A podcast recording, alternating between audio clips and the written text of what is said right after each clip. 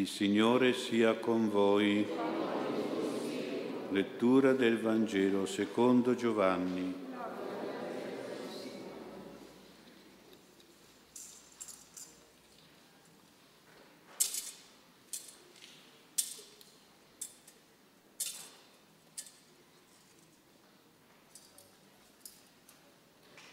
In quel tempo il Signore Gesù giunse a una città della Samaria chiamata Sicar, vicino al terreno che Giacobbe aveva dato a Giuseppe, suo figlio. Qui c'era un pozzo di Giacobbe. Gesù dunque, affaticato per il viaggio, sedeva presso il pozzo. Era circa mezzogiorno. Giunse una donna samaritana ad attingere acqua. Le dice Gesù: «Dammi da bere». I suoi discepoli erano andati in città a fare provvista di cibi. Allora la donna samaritana gli dice: «Come mai tu che sei giudeo chiedi da bere a me che sono una donna samaritana?» I giudei infatti non hanno rapporti con i samaritani. Gesù le risponde: «Se tu conoscessi il dono di Dio e chi è colui che ti dice dammi da bere, tu avresti chiesto a lui ed egli ti avrebbe dato acqua viva». Gli dice la donna: «Signore, non hai un secchio e il pozzo è profondo. Da dove prendi dunque quest'acqua viva? Sei tu forse più grande del nostro padre Giacobbe, che ci diede il pozzo e ne bevve lui coi suoi figli e il suo bestiame?» Gesù le risponde: «Chiunque beve di quest'acqua avrà di nuovo sete, ma chi berrà dell'acqua che io gli darò non avrà più sete in eterno. Anzi, l'acqua che io gli darò diventerà in lui una sorgente d'acqua che zampilla per la vita eterna». «Signore», gli dice la donna, «dammi quest'acqua perché io non abbia più sete e non continui a venire qui ad attingere acqua». E dice: «Va a chiamare tuo marito e ritorna qui». Gli risponde la donna: «Io non ho marito». Le dice Gesù: «Hai detto bene, io non ho marito. Infatti hai avuto cinque mariti e quello che hai ora non è tuo marito. In questo hai detto il vero». Gli replica la donna: «Signore, vedo che tu sei un profeta. I nostri padri hanno adorato su questo monte. Voi invece dite che è a Gerusalemme il luogo in cui bisogna adorare». Gesù le dice: «Credimi, donna, viene l'ora in cui né su questo monte né a Gerusalemme adorerete il Padre. Voi adorate ciò che non conoscete, noi adoriamo ciò che conosciamo, perché la salvezza viene dai Giudei. Ma viene l'ora, ed è questa, in cui i veri adoratori adoreranno il Padre in spirito e verità. Così infatti il Padre vuole che siano quelli che lo adorano. Dio è spirito, e quelli che lo adorano devono adorare in spirito e verità». Gli rispose la donna: «So che deve venire il Messia, chiamato Cristo. Quando egli verrà ci annuncerà ogni cosa». Le dice Gesù: «Sono io che parlo con te». In quel momento giunsero i suoi discepoli e si meravigliavano che parlasse con una donna. Nessuno tuttavia disse: «Che cosa cerchi o di che cosa parli con lei?». La donna intanto lasciò la sua anfora, andò in città e disse alla gente: «Venite a vedere un uomo che mi ha detto tutto quello che ho fatto. Che sia lui Cristo». Uscirono dalla città e andavano da lui. Intanto i discepoli lo pregavano: «Rabbì, mangia». Ma egli rispose loro: «Io ho da mangiare un cibo che voi non conoscete». E i discepoli si domandavano l'un l'altro: «Qualcuno gli ha forse portato da mangiare?». Gesù disse loro: «Il mio cibo è fare la volontà di colui che mi ha mandato e compiere la sua opera. Voi non dite forse: ancora quattro mesi e poi viene la mietitura?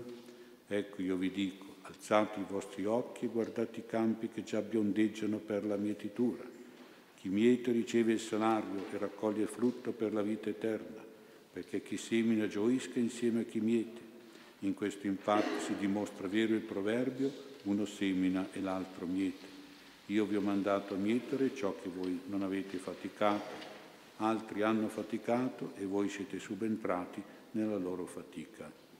Molti samaritani di quella città credettero in lui per la, parola, per la parola della donna, che testimoniava: «Mi ha detto tutto quello che ho fatto».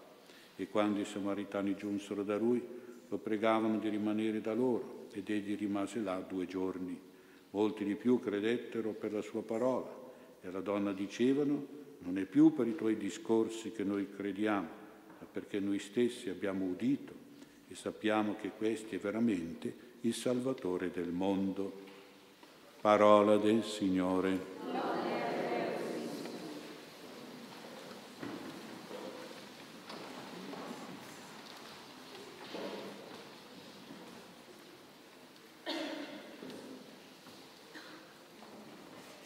Sia lodato Gesù Cristo. Questa seconda domenica di Quaresima è caratterizzata dalla donna samaritana, ma è sempre Gesù il centro dell'attenzione, è Lui il protagonista di questo episodio. E qui consideriamo Gesù come uomo e come giudeo, che non si comporta come gli altri uomini e gli altri giudei, si comporta diversamente. Al tempo di Gesù gli uomini verso le donne avevano un comportamento un po' negativo, e così i giudei verso i samaritani, perché gli uomini non si degnavano, per esempio, di parlare in pubblico con le donne. Le ignoravano, le trattavano con superiorità, con indifferenza. Invece Gesù parla con questa donna e suscita anche la meraviglia in lei stessa e nei discepoli. Dico, parla con una donna in pubblico, non si può parlare con una donna in pubblico. Eppure i giudei anche per i samaritani avevano molto disprezzo e li condannavano perché erano di un'altra razza, di un'altra religione. Gesù invece non ha questi pregiudizi, neanche fa queste discriminazioni, ed è un fine psicologo, un psicologo divino, per conquistare la mente e il cuore di una persona, soprattutto di una donna, diciamo noi. Bisogna chiedergli un favore. Dammi da bere. Ecco, questo gli ha chiesto un favore a questa donna, con semplicità, con umiltà.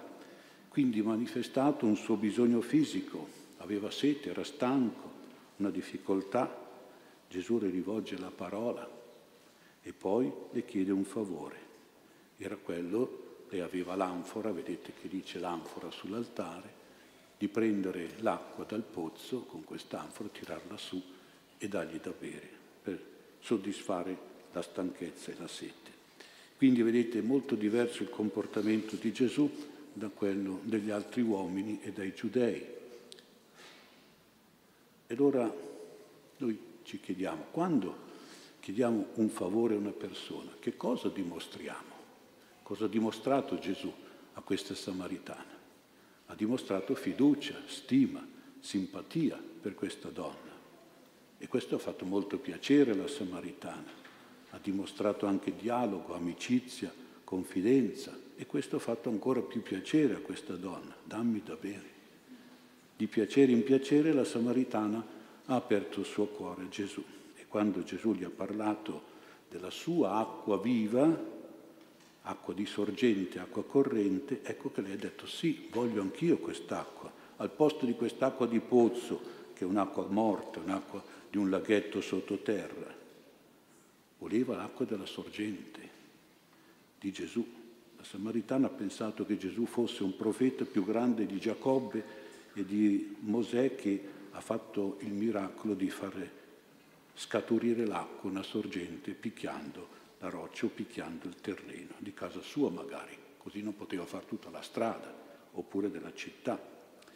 E allora Gesù deve precisare che lui parlava di un'acqua, non dell'acqua fisica, ma di un'acqua spirituale, che è la sete, una sete spirituale dell'anima, che deve quest'acqua sempre zampillare e soddisfare nel cuore. E allora ci chiediamo che, che cosa vuol dire quest'acqua, che simbolo è quest'acqua, per capirci bene.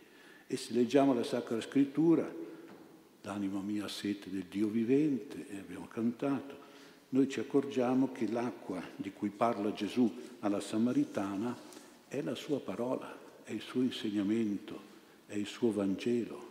Questa è l'acqua di cui Gesù voleva dare alla samaritana, perché quest'acqua, desiderio di sapere degli insegnamenti del Signore, è quella che soddisfa l'anima. Io mi ricordo quando ero a scuola. Una volta la mamma con me è andata dalla maestra per sapere come mi comportavo a scuola, se studiavo, se ero bravo a scuola. E la maestra, mi è rimasta in mente questa parola, gli ha detto: signora, suo figlio, ero io, ero bravo a scuola, eh?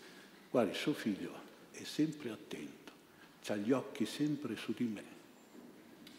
Gli altri magari, vedevo i miei compagni, si distraevano o dormicchiavano o chiacchieravano. Io invece ero lì in prima fila, in primo banco, e lei dice: questo bambino, suo figlio, signora, ha sete di imparare. Mi è rimasto in testa, io avevo sete di imparare, sete di imparare quello che spiegava la maestra, le cose che diceva, perché una volta non erano maestre che leggevano i libri, erano maestre che parlavano, insegnavano. Ecco questi miei occhi, sete di imparare. Dovremmo avere anche noi questa sete di imparare ciò che insegna Gesù, il Vangelo, la sapienza, la giustizia, l'amore, la pace, la salute, la purezza, l'onestà, la moralità, la rettitudine. Com'è bella questa immagine. E questo mi ricorda proprio la sete che dobbiamo avere noi della parola del Signore. La parola del Signore è proprio soddisfacente e dissetante. E qui ci sono due esempi che fa, che Gesù ha con questa donna. Il primo esempio dell'acqua è quello che riguarda il suo matrimonio. Ecco, quest'acqua è l'idea che il matrimonio è indissolubile. Bisogna capire bene questo episodio che dice Gesù. Eh? Ecco, quindi Gesù in un certo senso dice: tu ce l'hai già quest'acqua, hai già quest'acqua riguardo del tuo matrimonio. Perché questa donna così era stata, era stata ripudiata, era stata divorziata e si era poi, aveva ottenuto un altro matrimonio, era stata poi risposata. Quindi se... separata, ripudiata, perché erano gli uomini che cacciavano via le donne, quindi divorziata e poi rispodata. Giustamente questa donna dice: vai a chiamare tuo marito. Non ho marito, ecco, non è quello il mio marito. E Gesù dice: hai detto bene, questo secondo uomo che tu, che si sta risposata con, non è tuo marito. Ecco, tu hai avuto cinque mariti, bisogna capire il Vangelo, quel cinque lì si riferisce a un marito, perché si riferisce alle cinque dita. Le cinque dita fanno una mano. Quello che hai adesso non è tuo marito. In questa mano c'è l'anello nuziale, perché tu hai sposato questo uomo. Ecco, quest'altro non è tuo marito, non hai marito, perché questo non è tuo marito. Il vero marito è quello che è sposato, dove c'è l'anello nuziale. Ecco, la mano. E quindi vedete che lui, Gesù, apprezza che c'è già un'acqua di verità in questa donna. Hai detto bene, hai detto il vero. La tua morale coniugale è una morale giusta, perché il tuo marito è il primo marito dove tu hai sposato. Quell'altro non è tuo marito, giusto? Bravo. Ecco, quindi hai detto bene. E poi per quanto riguarda invece il problema religioso, eh, questa donna pensava che bisognava adorare Dio sul monte lì dei Samaritani, non invece quello dei Giudei. Gesù dice: guarda che ormai Dio è spirito, è dappertutto, no? Non è che è dentro su quel monte lì o su quel monte là, ecco, quel posto lì o quel posto là, Dio è dappertutto e poi Dio è Padre. Quindi praticamente noi dobbiamo adorare, dice Gesù, nel nostro cuore il Signore, come figli di Dio, e lo possiamo adorare dappertutto, non c'è bisogno di dire noi qui, noi là. Quindi è anche questo un insegnamento che a questa donna invece gli mancava quest'acqua qui. Prima ce l'aveva per la sua vita coniugale, ma adesso invece Gesù deve insegnargli questo. E quindi vedete come è importante, gli ha dato proprio l'acqua viva, l'acqua della vita morale, ce l'aveva già dentro, quest'acqua invece gliel'ha dato un po' Gesù, ecco, gli ha insegnato così. Ecco, e poi è bello vedere come Gesù si rivela come Messia proprio una donna, anche qui. Ecco, di solito Gesù diceva di non dire che era il Messia, ma lui dice: sì, sono proprio io che parlo con te. E questo una, voleva dire che Gesù ha avuto una grande stima di questa donna, la considerava, rispettava tutte le donne, e quindi questa donna naturalmente si è sentita valorizzata e poi è andata a chiamare tutti gli altri samaritani e li ha condotti proprio da Gesù. Ecco, quindi c'è un proverbio cinese che dice: se educhi un uomo, formi un individuo. se educhi una donna, formi un popolo. Eh, che bello. E Gesù, attraverso questa donna, che noi a volte disprezziamo le donne, così, ha formato un popolo, ha portato i Samaritani di quella città, anche loro a convertirsi, a credere in Lui, che era il Messia, che era il Salvatore del mondo. Quindi è molto bello questo atteggiamento di Gesù. Ecco, quindi ha portato lei a salvezza, ma anche gli altri poi, gli altri Samaritani a salvezza. E qual è il metodo che ha usato Gesù per portare questa donna e questi Samaritani? Il metodo del dialogo. Mi ha detto tutto quello che ho fatto. Per due volte lo dice la donna, anche qui da interpretare. È come se avesse detto, mi ha parlato di ogni mia cosa, di ogni mio problema morale e religioso. Mi ha parlato, mi ha, ha dialogato con me di queste cose. E quindi anche qui l'importanza davvero del dialogo. Allora il dialogo è veramente la possibilità di bere quest'acqua viva di Gesù. E noi dobbiamo vivere proprio attraverso questa esperienza del dialogo. Quando noi possiamo fare un dialogo? Ecco, se noi abbiamo dei problemi morali o dei problemi religiosi, da chi dobbiamo andare per avere questo dialogo, per parlare di queste cose? Dobbiamo andare dalla Chiesa, dai sacerdoti.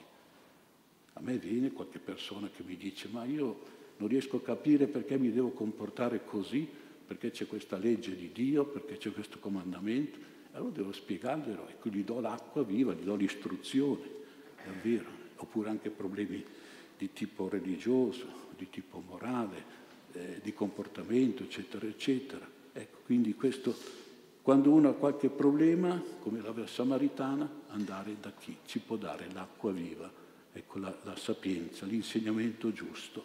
Ma penso che anche è importantissimo anche il dialogo in famiglia, il parlare in famiglia, come importante, parlare tra marito e moglie, parlare genitori e figli, comunicare profondamente, ecco, superando quindi le incomprensioni che possono nascere, le freddezze, le indifferenze, avere proprio una stima reciproca che nasce proprio dal parlarsi, dal dialogare, che soddisfa davvero la sete di bene, la sete di affetto, di sincerità e di amore. E mi ricordo una mamma che diceva la sua esperienza quando era giovincella, aveva quattordici quindici anni. E quell'età lì, sapete, ognuno un po' qualche volta è un po' triste, un po' qualche problema, qualche sofferenza, la scuola, gli amici, le amiche. E lei si ricorda che sua mamma, quando la vedeva un po', che era un po' in questa crisi qua, diceva andiamo in parlatorio. La prima volta è rimasta. Cos'è il parlatorio? Il parlatorio, sapete cos'era? In sala. Si metteva lì sul divano e cominciava a parlare. E cominciava, ecco, parlatorio. E una brava mamma che lasciava stare le pulizie, stirare. Cioè, capiva che la figlia aveva qualche problema, andiamo in parlatorio, lì parliamo. Ci sediamo seduti sul divano e parliamo di quel problema che hai, di quelle cose. E allora dice che ha superato il momento critico dell'adolescenza proprio perché la mamma la chiamava in parlatorio ogni tanto. Non è il Parlamento, è perché quelli parlano e poi litigano. No, in parlatorio invece si, si tirano fuori tutti i problemi e si risolvono un po' i problemi. Ma anche qualunque parola, non c'è bisogno di, di grandi dialoghi qualche volta, basta anche una piccola parola che può davvero soddisfare la sete. San Madre Teresa di Calcutta, che è una santa, ha raccontato questo episodio della sua vita. Nelle vie di Calcutta morivano tante persone proprio abbandonate, tanti poveri erano i paria, no? Quindi erano lì moribondi sulla sul marciapiede e nessuno faceva niente. Lei li raccoglieva. Si ricorda che una volta è andato, ha trovato proprio uno che era uno scheletro, proprio moribondo, era moribondo, non poteva far più niente, neanche tirarlo su che si rompeva. Insomma, e allora fa, cosa posso fare io? Cosa posso dire? Gli ha preso le mani, il volto tra le mani e gli ha detto due o tre parole, ti voglio bene. Lei dice, Madre Teresa, che questo uomo ha aperto gli occhi e ha sorriso ed è morto così, un po' sorridente proprio. Mai forse sentito una parola così, ti voglio bene, tre parole, ti voglio bene. Guardate che potenza ha avuto questo, che sorso d'acqua questo uomo ha avuto di un acco di vita che poi è diventata la vita nell'aldilà, è andato in paradiso sorridendo.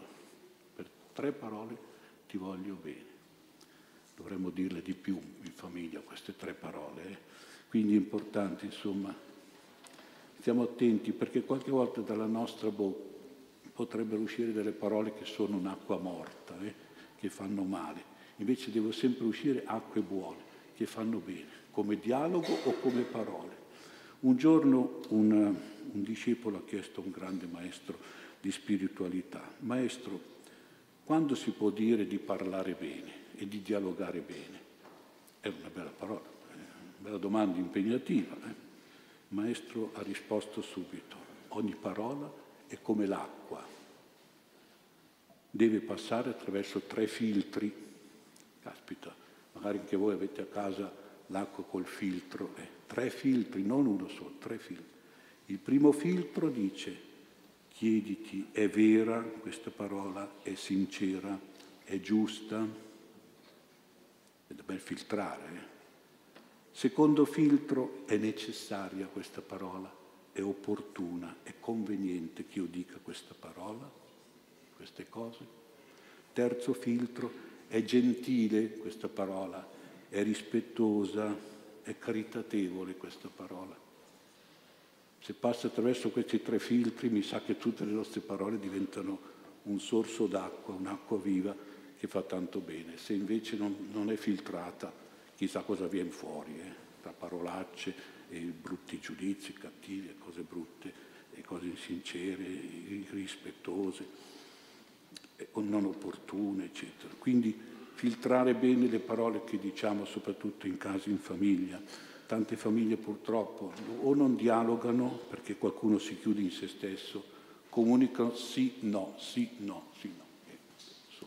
Non si può parlare così. In famiglia succede così, a monosillabi. Oppure si litiga, oppure si urla, si grida. E che io dico, ma quando i nostri bambini sentono questo parlare qui, in casa, tra marito e moglie, tra papà e mamma, ma come vengono su? Ma ci rendiamo conto che li stiamo rovinando? Perché adesso litigano anche davanti ai figli, eh? come se niente fosse. I traumi che stiamo creando nei nostri figli.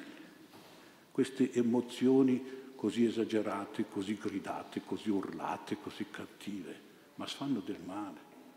E poi cosa fanno i figli? Imitano i genitori, cominciano a gridare anche loro, diventare nervosi, capricciosi, e urli e su. Eh, non si può vivere così. E poi nella vita saranno sempre vittime delle loro emozioni, tutte esasperate, esagerate, aggressive, nervose, eccetera, eccetera. Invece, se vedono due genitori che si parlano con pace, tranquilli, sereni, si mettono lì, discutono, ma no, il bambino impara anche ad affrontare poi le difficoltà della vita, non con la rabbia, non con l'aggressività, non con il nervosismo, non con la depressione, non con l'ansia. Imparano a essere calmi e sereni e sono vittoriosi nella vita, affrontano e vincono tutte le difficoltà della vita, perché hanno imparato dai genitori proprio a parlarsi così, a trattare le cose così. Quindi è molto importante questo. E preghiamo il Signore davvero che ci aiuti, anzitutto a cogliere sempre, a bere sempre la sua acqua, eh, il suo insegnamento, che è molto importante, avere sete della sua parola, delle sue verità morali e religiose, e poi anche tra, in famiglia soprattutto, tra marito e moglie, tra genitori e figli, avere sempre questo dialogo costruttivo che dà veramente tanta serenità e tanta pace in casa.